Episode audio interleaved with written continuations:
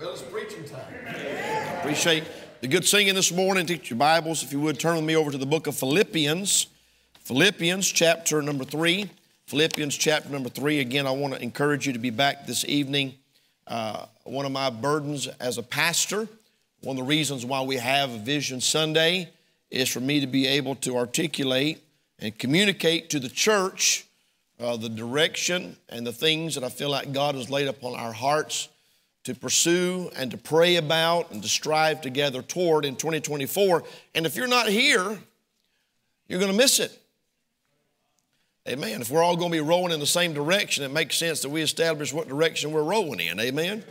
Our theme this year is forward, and we're going to be looking at that uh, over the next few weeks. This morning, kind of kicking it off with the message out of Philippians 3, but tonight will be very specific in the things that we are praying about and going towards. Some things will be uh, bringing out that we're going to do immediately. Some things we'll be praying about and seeking leadership and direction from the Lord for throughout the year. And I just want everybody to be on the same page. And again, I'm not 100% sure. I'm going to live stream that portion of the service. And so if you want to get in on it, you need to be here.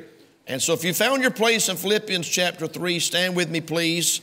We will begin reading in verse number 11, the Bible says that I may know him and the power of his resurrection and the fellowship of his sufferings, being made conformable unto his death, if by any means I might attain unto the resurrection of the dead. Not as though I had already attained, either were already perfect, but I follow after that I may apprehend that for which also I'm apprehended of Christ Jesus. Brethren, I count not myself to have apprehended, but this one thing I do Forgetting those things which are behind and reaching forth unto those things which are before, I press toward the mark for the prize of the high calling of God in Christ Jesus. We're going to stop right there.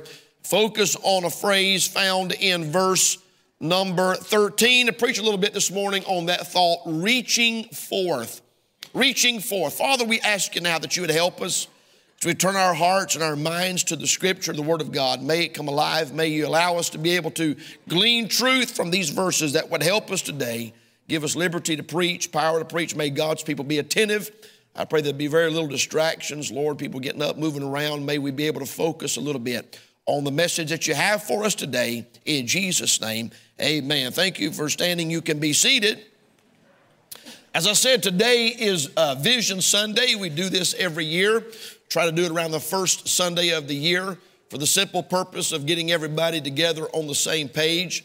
Appreciate the Sunday school lesson in the sanctuary this morning. Brother Bernard did a fine job out of Colossians talking about the importance of unity, God's people, all of them being of one mind, one accord. It's important for a church to be unified. And in order for that to happen, there has to be some sort of a vision, some sort of a direction doesn't have to be a Vision Sunday. It could be done a variety of ways, but the churches needs to be on the same page. But tonight we're going to really deal with uh, our church and going forward as a church. But this morning I want to focus on taking a close look on maybe our vision for ourselves as individuals. And we're going to, we're going to look at these verses this morning, and though the word forward is not in these verses, it's very clear that the idea of going forward is very clear in these verses. And Paul was concerned about this. And he, he's expounding on some things. And I have preached these verses, I don't know how many times down through the years. I've read them many, many times. And yet, as I was reading and studying these verses again this past week, I saw some things I really had not seen before. I love it, that about the Bible, that when you read it, it's fresh. And when you read it, God allows you to see new things and bring things out. And we want to try to share with you this morning some things that God showed me about reaching forth, this whole idea of going forward, reaching forth in our own personal, individual walk with God. Three things we want to look at, simple outline this morning. Number one, we're going to notice the position that could be improved. The position that can be improved. And we find that in verse number 13, where the Apostle Paul said, Brethren, I count not myself to have apprehended. I count not myself to have apprehended. One of the biggest obstacles to moving forward in your own personal walk with God is an unbiblical contentment with where you are presently. Amen. I mean, before you put your vehicle in drive, you got to get tired of it sitting in park. As long as you're content with it in park, you're not going to put it in drive. But at some point, there's got to be a, a, a desire uh, to go somewhere where you are not currently at. And I believe that when Paul says, I count not myself to have apprehended, what he's saying is the position that I'm in right now could be better than it is right now. It could be improved upon. And before a person, before a church, before a congregation will be stirred to go forward, they must first become discontent with their current state. Paul said it clearly I count not myself to have apprehended. He used a word, a math word, a math phrase. I count myself. That word count means to calculate, to weigh out, to reckon, or to compute. This was before computers. You still had to use your fingers and toes. But this is a math word. And here's what Paul said Paul says, I've done the math, and I don't like what it's added up to. And let's just, just, let's just hang out here for just a second. Now, some of you are new converts. Some of you just got saved in the last few weeks, last couple of months. You're growing like a weed, and we're absolutely thrilled to sit back and watch it. It's awesome. But some of us in here have been saved a while. Some of us in here have been saved a long time. I got saved in 1976. And I'm trying to, I'm trying to do the math. And that's, that's, that's a long time. And here's what Paul said I've done the math. I'm counting where I am and where I should be, and I'm a little bit short. I count not myself to have apprehended. Is everybody still with me? I'm, I'm asking you this morning to take just a quick, do a quick math quiz. Look at how long you've been saved. Look at how many messages you've heard. Look at how many Bible lessons and Bible messages you've heard and sat under. Look at how many people God has put in your life to sow truth and to sow light into your life. Just take a few minutes, do a math quiz, and tell me whether or not you feel like you are spiritually where you ought to be after all those years and all those messages and all those lessons or can, you, can we say this morning that our position could be improved upon? Paul was not happy with where he was spiritually. And I'm going to be honest with you. I would be happy in my life if I was where Paul was in these verses. I'd say, hey, doing pretty good. Paul was probably one of the best Christians that we'll ever know about. And it's amazing to me that Paul said, I count not myself. I'm, I'm, doing an inventory. I'm looking at the years I've been saved, the years I've been studying the Bible, the years that I've been praying, the years that I've been exposed to the truth, and I'm not where I could be. Can we agree that's a good place to start? If we're going to go forward, we've all got to agree that the position that we're currently in could be improved upon. He wasn't happy with the sum of his life. He was not content with what he had accomplished. And again, if any of us in here could accomplish half of what the apostle Paul did in his life, I think we would say that was a life well well lived. The accomplishments, the places he went, I mean, the, the shoes he had to have worn out, the sandals he had to have worn out, traveling all over Asia Minor, three different missionary journeys, and the nations and the cities that he preached in, and the synagogues that he preached in, and the people that he led to Christ, and the preachers that he, that he mentored, and the books that he wrote, and the letters that he wrote. Paul accomplished a lot in his life, and yet he said, I've done the math, I've not apprehended. I'm not there. I haven't arrived. That's what the word apprehended means. I haven't achieved the ultimate goal. I have not, I have not reached that pinnacle level of a Christian. He wasn't satisfied with the man that he had become. You go to the bookstore today and there's a whole section in there on, on, on self-improvement. Written by people that's more messed up than we are. Can I get an amen on that? Woo! You read that and you go, man, if I do this stuff, I'm going backwards. Amen. I'm not going forward. Self improvement. We're not talking about self improvement from man's perspective. We're talking about allowing God to knock more of the rough edges off of us. Huh? We're talking about letting God shape and mold us into the image of Jesus Christ. He said it in one place, Ephesians 2, I think it's about verse number 10 For we are his workmanship, created in Christ Jesus unto good works, which God hath before ordained that we should walk in them. We are his workmanship. Let me ask you a question How close are you to looking like Jesus? Because that's the ultimate goal. Amen. Amen. That's what Romans chapter 8 says that we've been predestinated to be conformed to the image of his son. And so if that's our goal, if that's the, if that's what apprehending looks like, stay with me. If that's what apprehending looks like, let me ask you a question. How are you doing on your math quiz this morning? Count not myself to have apprehended. The apostle Paul hadn't apprehended, and this is near the end of his ministry. This is, I mean, he's been preaching 30 years. Huh? Is everybody still with me? Happy New Year. I love you.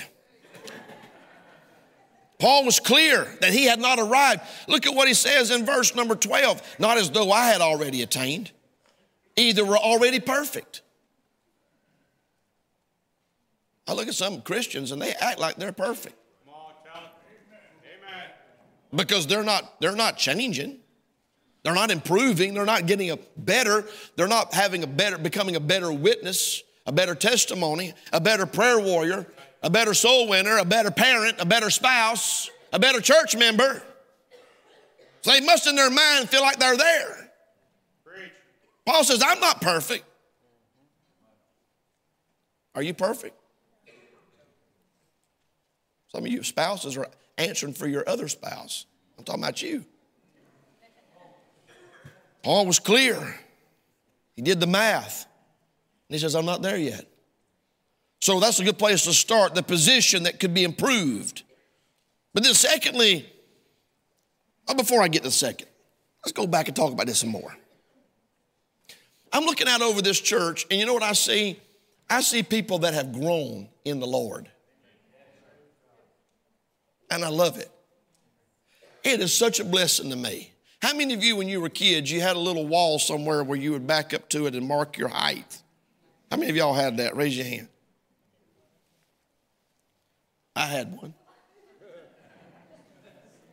I stopped in about fourth grade, I think.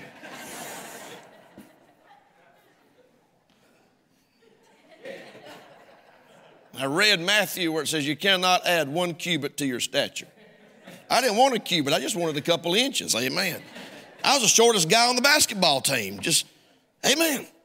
It's hard to, it's hard to shoot a jump shot, and they're packing you, just packing you.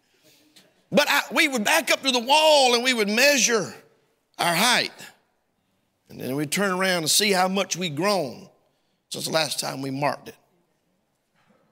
Some of you are growing in the Lord. And it is a blessing. You might not see it, but I do. You know how it is when your kids are walking around and their pants are up to here because they've outgrown their pants? We call them high water britches, all right? Zane had a growth spurt. I mean, just, I mean, he just went shoot straight up. Man.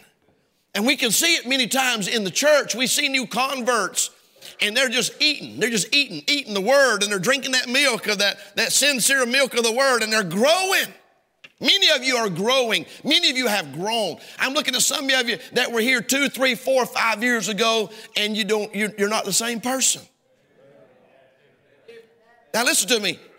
If you're not careful, you'll say, that's good enough. That's far enough. You'll start to look around and you'll start to look at everybody else and you'll just say, I think I'm just going to kind of assimilate in here with everybody and I'm just going to kind of, uh, just kind of, you know, blend in with everybody. And you'll not realize that God has so much more for those that want it. Blessed are they which do hunger and thirst after righteousness, for they shall be filled. Many of you have grown so much, you've learned so much. When you first started coming here, you didn't know anything. We've had people come here and we're taking them in through the principles of growth discipleship, and they didn't even know what Christmas was for. I'm talking about adults from Baltimore. They did not know that Christmas was about Jesus being born and laid in a manger. It was all brand new. They didn't know Genesis 1. They didn't know how we got here. They were taught in the Baltimore school system that we all evolved from a monkey.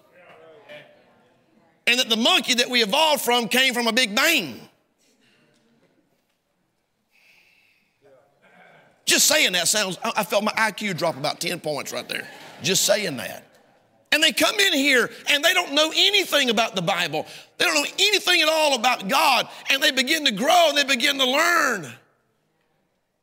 But can I tell you something? I've been reading this Bible right here for 50 years, close to it, and I still see something new every time I study it. I learn something new every time I pick it up. And there's so much more in there that I don't know than what little bit that I do know. When I was a young preacher, I probably wouldn't have been confident enough to say that. I wouldn't have been, I wouldn't have been secure enough to admit that. We got men in here that's been preaching 40 years, and they'll tell you there's more in there that they don't know than they do know. Amen. The treasures, the bottomless treasures of the Word of God. So I don't care if you've been saved two years, three years, five years, 10 years, or you've been saved 50 years, a good place to start if you want to go forward is to come to the same conclusion the Apostle Paul did that your position could be improved. But then, secondly, we see the prize that should be inspiring. Look at what he says. Look at what he says. He says, um, I press toward the mark for the prize of the high calling of God. Let me ask you a question. What motivates you this morning? What gets you going? What gets you stirred up? It's amazing to me what gets certain people going. Turn the fans on for me, guys, if you will. Let's get a bit of air circulating in here. What would, what would it take to get you what would it take to get you stirred? I mean, yesterday down at, at, the, at the stadium, the Raven Stadium, there were people sitting out in that cold, freezing rain watching football. I'm going to tell you something. I enjoy football game as much as anybody. There ain't no way in the world. There's no way in the world I'm sitting in that and watching football. There ain't no way. And you won't know what's pitiful? Is some of those people woke up this morning and they said, I can't go to church. It's too cold outside. I can't go to church. It might be too cold inside the church. Sitting in freezing rain for three hours. That's, un- that's unbelievable to me. I'm, I'm using that word again. It's un, it's incomprehensible I cannot imagine. I wouldn't sit in freezing cold rain to watch Moses part the Red Sea. I'd say, video it, text it to me. I'm staying at the house. There ain't no way. Can we agree? Those people get motivated, stirred, and then turn right around and they lost to the Steelers. Ouch. Go home freezing cold, wet, sick, and heartbroken. What motivates you? What, what challenges you? What stirs you? Paul said, I press toward the prize. The prize. The, the, it wasn't the preacher that motivated him. Come on, y'all. It wasn't the people around him that stirred and motivated him. It wasn't the position that he held as an apostle or a preacher that motivated him. It was the prize in front of him that motivated and stirred him. Paul often referred to the prize, talked about it a lot, thought about it a lot. I think about it a lot. I'm going to tell you something, do you well to think about it more. How many of you want to go work all next week if you knew you wasn't going to get paid come Friday? How many of you be excited about getting up and fighting traffic and going out and working all week if the boss called you this evening and said, We're running a little short on money. I need you to come in and work next week, but you won't be getting paid? I know what you'd say. You'd say what I'd say call me when you get money. call me when you have a when you got cash. Your cash flow's not my problem. That's what I would say. You know, if I'm gonna do volunteer work, I'm not doing it for a businessman. I'm gonna do it for somebody who ain't got nothing. That's what we would say. But I can tell you why a lot of people are not motivated and stirred to go forward in their walk with God is because they don't think enough about the prize that's waiting for them on the other side. Apostle Paul referred to crowns. He talked about the crowns often in 2 Timothy 4 8. Henceforth, there's laid up for me a crown of righteousness. I fought a good fight. I finished my course. I've kept the faith. Henceforth, there's laid up for me a crown of righteousness which the Lord, the righteous judge, shall give me at that day, and not to me only, but unto all them also that love his appearing. He said, I fought and I was, I was faithful and I finished my course because I was wanting that prize at the end of this race. In 1 Corinthians chapter 9, verse 25, he says, Every man that striveth for the mastery is temperate in all things. Now they do it to obtain a corruptible crown, but we, we do it to obtain an incorruptible crown. You know, I was I was at the awards place, trophy place last week, picking up. Our church gave Brother Bittner and his wife a little plaque yesterday. Just a little memento, show our appreciation. I was standing there looking at all these awards and trophies. All these, all these trophies that they give to people that win these athletic events. And I'm talking about these big old things. They just tall and boy, they look so awesome. I don't know if you've ever taken one of them apart and see how they're made. They're made out of plastic tubes and some screws. If you were to take that, that trophy apart and lay it on the counter, it looked like Tinker Toys. It looked like something the kids play with. And that is what people strive for.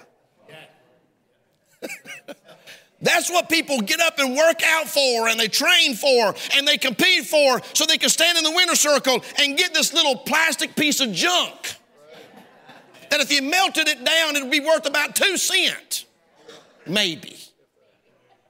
Paul said that's not what we're going for. We're not going for the corruptible. We're going for the incorruptible. In other words, he says, I'm motivated by something on the other side that you can't see with your eyes, but we know it's there because the Bible tells us it's there. And that prize that you and I know's there should inspire us and motivate us to reach forward. Imagine if we worked as hard, strived as hard for those unseen, incorruptible prizes and crowns as we do down here for the corruptible. In 1 Corinthians chapter number 3, verse number 14, Paul said, If any man's work abide which he hath built thereon, he shall receive a reward. I like rewards, don't you? Some of y'all acting all modest, like, well, I don't care if I get rewarded or not. But you just told me you wouldn't go to work if you wasn't getting paid. 1 Corinthians chapter, 2 Corinthians chapter 5 and verse number 10, he says, We must all appear before the judgment seat of Christ that everyone may receive the things done in his body according to that he hath done, whether it be good or bad. By the way, the judgment seat of Christ is going to be a very serious event. Serious.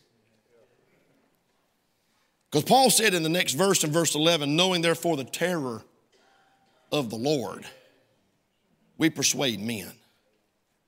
Paul said the thought of the judgment seat of Christ brings fear, a reverential fear into my heart and stirs and inspires and motivates me to do something for God. Can I remind some of you of something? I really feel specifically to say this. Holy Spirit of God brought this to my attention this morning after I had even printed out my notes. Had to go back and add it in. The judgment seat of Christ is not going to be you standing before God with your church family. Right. Some of you that like to blend in, you want to dissimulate in your growth. You didn't want to outgrow. You didn't want to surpass. You didn't want to stand out. You didn't want to bring attention to yourself. Guess what? At the judgment seat of Christ, it's just going to be you and Jesus. It's just going to be you and Him. There's not going to be, can I say it? There's not going to be a support group standing around you.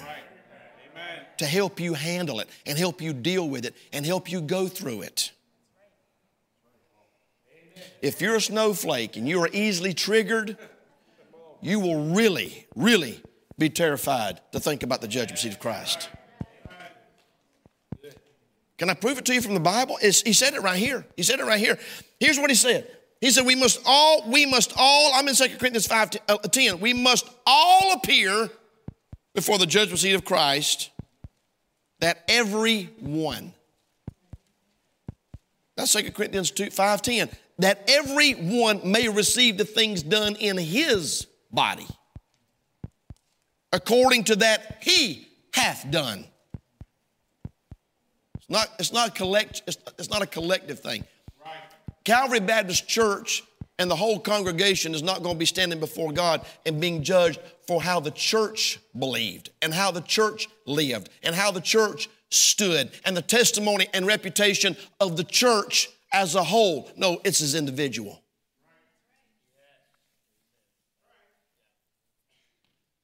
In other words, if you're not careful, the very people around you that you allow to keep you from doing something for God, when you get before the judgment seat, they're not going to be there for you to blame. I know people, I personally know people that blame their carnality on me because I'm their pastor. Oh, I, I, said something they didn't like, or I made a decision they didn't agree with. And so that's the excuse that they use for why they don't go forward God. Pastor Shiflett did this, Pastor Shiflett did that. And they may be true. They may be right. I mean, I'm, I'm, I'm the best of men, or men at best. But here's the bad news I'm not going to be standing beside them at the judgment seat for them to blame. Well, I preach, there's, preacher, there's people in my church, Lord, that were hypocrites. Mm-hmm. Human beings have a tendency to be hypocritical. Huh? Don't look at me like that. I'm talking to you. Standing before God at the judgment seat, you can't blame the hypocrites. You can't blame the phonies. You can't blame the people that hurt you or the people that said one thing and did another. It's not going to be about them, it's going to be about you. And the Apostle Paul, if we can say it, if he had looked around at the average church, he was probably more spiritual than most of them. Can we say that? Can we agree that he was probably? I'm giving myself some wiggle room here because I didn't know him personally. I'm just reading about him in the Bible. But can we agree that the Apostle Paul was probably more spiritual than the average church member that he was writing to in the book? And, and sure, he was. So much so that the Holy Spirit of God let him say, Follow me as I follow Christ. That's pretty strong. I mean, you got to be somewhat spiritual to be able to be lit by the Holy Spirit of God to be able to say, Follow me as I follow Christ. And yet the Apostle Paul said, This is not a competition between me and everybody else to see who's more spiritual or who goes further or who does more. This is about me and God, and I have done the math, and I know that I have not apprehended. Therefore, I'm going to let that prize that is waiting on the other side inspire me to do more and go further in my walk with God than ever before. Thirdly, we see the pressing that must be intentional. This is really where I wanted to focus. He says in verse 13, Brethren, I count not myself to have apprehended. Reaching forth, he says in verse 13. But then you get to verse 14, and he, he, he, he doubles down on this. He says, I press toward the mark for the prize of the high calling of God in Christ Jesus. I press. Paul didn't wait for somebody else around him to press him. Paul didn't ask people around him to press him. He didn't have a pastor or a preacher or a youth pastor or a Sunday school teacher or a junior church worker to every single week press him. Paul said, I press. In other words, there is something that was going on inside of Paul that stirred and inspired and motivated him to go further and go forward. He said, I press. And then he said something in verse number 13 that just really, if you look at it, so strange to me. This one thing I do, he says. This one thing I do. And then he gives you a list of things. Huh? You see that? This one thing I do, verse number 13, I count not myself to have apprehended. I've done the math. And I don't like where I am. I'm not satisfied and content with what I've accomplished and where I am and what I'm doing. And I've, I've, I've done the math. And so this one thing I do, and then he gives you a list of three things. Let's look at it. He says, first of all, I must forget some things. This one thing I do, I got to forget some things. Forgetting those things which are behind. If you're not careful, you'll spend all of 2024 rolling around in self pity over all the things you didn't do for God in 2023. You will let your past failures and your past mistakes limit you and hinder you. You know what Jesus said in Luke 9 62? No man having put in his hand to the plow looking back is fit the kingdom of God. You see, I, I, didn't, I didn't get it all together last year as a parent. I dropped the ball. I let my spouse down. I let my kids down. I let the Lord down. Okay. Get on your knees, ask God to forgive you, and then forget about it. Forget about it. Forgetting those things. I must forget some things. Secondly, he said, I must focus on some things. This one thing I do, forgetting those things which are behind and reaching forth unto those things which are before. I got to forget some things. I need to focus on some things. I need to forget some things and focus on some different things. That's, I mean, this is so this is so simple, but it is so profound. And I don't think we have to guess at what some things that he's talking about. I think he kind of give us a few of them in verse number 10 that I may know him. And I know I, brought this out several months ago when the Lord showed it to me, and I saw it like I, like I saw it. I thought, he didn't say. Paul, who's nearing the end of his ministry, that's wrote half the New Testament, that's seen the third heaven, he's seen the third heaven and can't even talk about it. Who, who his salvation experience, unlike ours, was an audible conversation with Jesus Christ on the road to Damascus. He didn't say that I may know him better.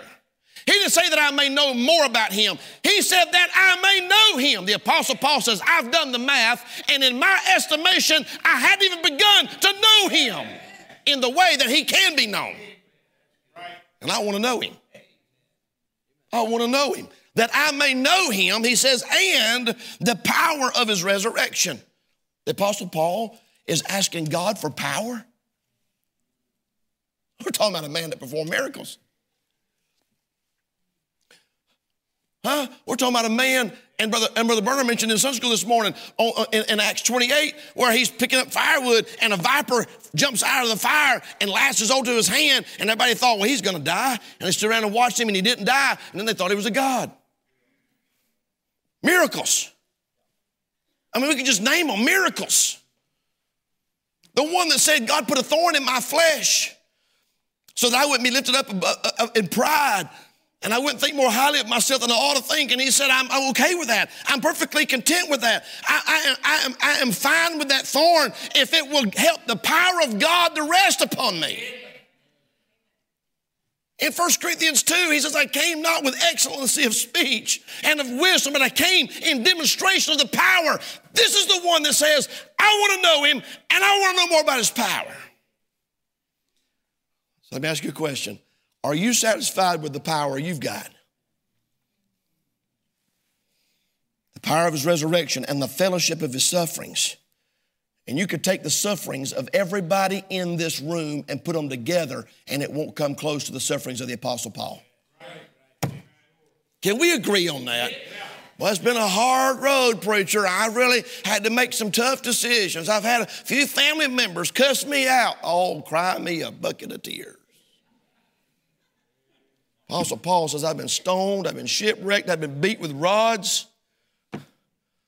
Name it. And you know what he says? That I may know him and that I may know the fellowship of his sufferings. I want to know what it's like. Pay attention. I want to know what it's like to be able to relate to Jesus Christ in his sufferings. Paul, are you sure that's what you want? Are you sure that's what you want? So we see, I must forget some things. I must focus on some things. And thirdly, I must fight for some things. That word press, boy, I really drilled down on that word press. You could preach a series on that word press. Words matter. And I love studying the word and the words of God. Paul said, I press toward the mark. Stay with me now. This is not going to be a walk in the park. you cannot achieve a closer walk with God without being willing to put forth some effort. Come on, y'all. In other words, pressing, pressing is not just thinking about it. Stay with me, y'all. No, you're not going to Grubhub this in. You're not going to order this on Amazon and have it dropped off on your front porch.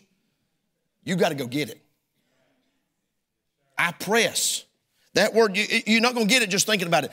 You don't press. Press is not just leaning toward it and being inclined, being somewhat, yeah, yeah, I'm in, and leaning toward it, nodding your head when somebody else is talking about it. It's not reading about it, and you can't just know about it. You literally, you literally have to want it and, and put forth the effort in order to have what Paul's talking about. I press. This is not, this is not mental gymnastics, it's a literal pressing. I'm giving y'all time to catch up because I've been thinking about this for about four days. Watch this.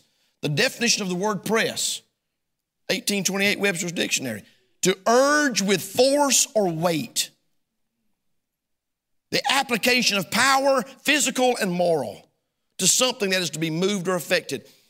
And then there's the word press, which is another definition means to squeeze or to crush, like a wine press, olive press. Put the olives and they press it and they get the olive oil out. They put the grapes in and they press it and they get the grape juice out. That's the word he's using. It literally means to hurry. We say, I'm pressed for time. What am I saying? There's a whole list of definitions. I didn't even give them all. There's an urgency, and there is a weight, and there is a pushing and a pressing that is associated with what we're preaching about this morning. Paul said, I, listen, he's not pressing for his salvation. That's done. That's taken care of. He got saved on the road to Damascus. If on the way to Damascus, he had fell off his horse and broke his neck, he'd have went to heaven. He's not pressing to be saved. Can we agree on that? It's bought and paid for. It's not of ourselves, it's a gift of God. He's talking about that I may know him, that I might have more fellowship, more power, more crowns, more rewards, more prizes. That's what he's talking about. That's the context of what he's talking about. Our, our flesh, by the way, that pressing that Paul mentions is a necessity simply because of the overwhelming opposition that you and I are going to encounter if this is what we decide we want. Because our flesh is not going to want it. Nobody in the flesh says that I may know the fellowship of his sufferings. You're not going to be carnal and pray that prayer. And if you're carnal, you're not going to say, in the power of his resurrection, because you think your power is good enough anyway. No, no, no. Your flesh is not going to want it. The devil doesn't want it, and the world around you sure doesn't want it. Your friends and your family is not going to want it for themselves or for you. So if you go forward in your walk with God and you gain new ground and God enlarges your coast, it's going to be because you were willing to fight the fight and press through all the opposition in order to get it. We'll close with this. Looking back at the definition of press at the, at the, at the wording of verse 13, I, am reaching, I'm reaching forth. I'm reaching forth unto those things which are before. Let me ask you this question in closing. How urgent is it to you that you go forward in your personal life? How important is it? How much physical and moral power are you willing to exert to go forward? Are you even reaching forth? Because I think this right here pretty much symbolizes what most Christians are doing. They're not reaching forth, they got their hands in their pockets. When I hired a guy back in the day, I said, I got several rules. One of them is you don't put your hands in your pocket when you're on the clock. And they'd look at me kind of funny. I said, Well, I'm paying you to do a job. And I do all the thinking around here, so I just hired you from the neck down. Huh? So anything needs to be done, you can't do it with your hands in your pocket. If they had their hands in their pocket, that means they're not working. Huh? That's deep, ain't it? I mean, I'm not a rocket scientist, but that, that's pretty good right there. This, is, this, this describes most Christians. What are you doing? I'm looking for Jesus to come back. Oh, he's coming back. There's no question about that. He's coming back. He could come back right now.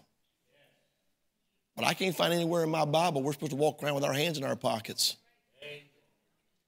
The Bible says looking for that blessed hope. It talks about looking for him to come back, and everybody that has this hope purifieth himself. are you really looking for Jesus to come back? If you are, you're going to jump in the shower and take another shower spiritually. Every man that hath this hope in him purifieth himself. If you really believe Jesus has come back and you want to prove you're going to clean up and you're going to do more and you're going to try to influence as many people as you can before Jesus comes back, occupy till I come, he says. So I wonder this morning with heads bowed and eyes closed, are you reaching forth? I'm talking about you personally. Don't wait for somebody else to get up and go to the altar. We're talking, I'm talking to you. Daddy, Daddy, I'm talking to you. Mama, talking to you. Grandma, Grandpa, talking to you. Young person, talking to you this morning. Are you reaching forth? Are you reaching forth?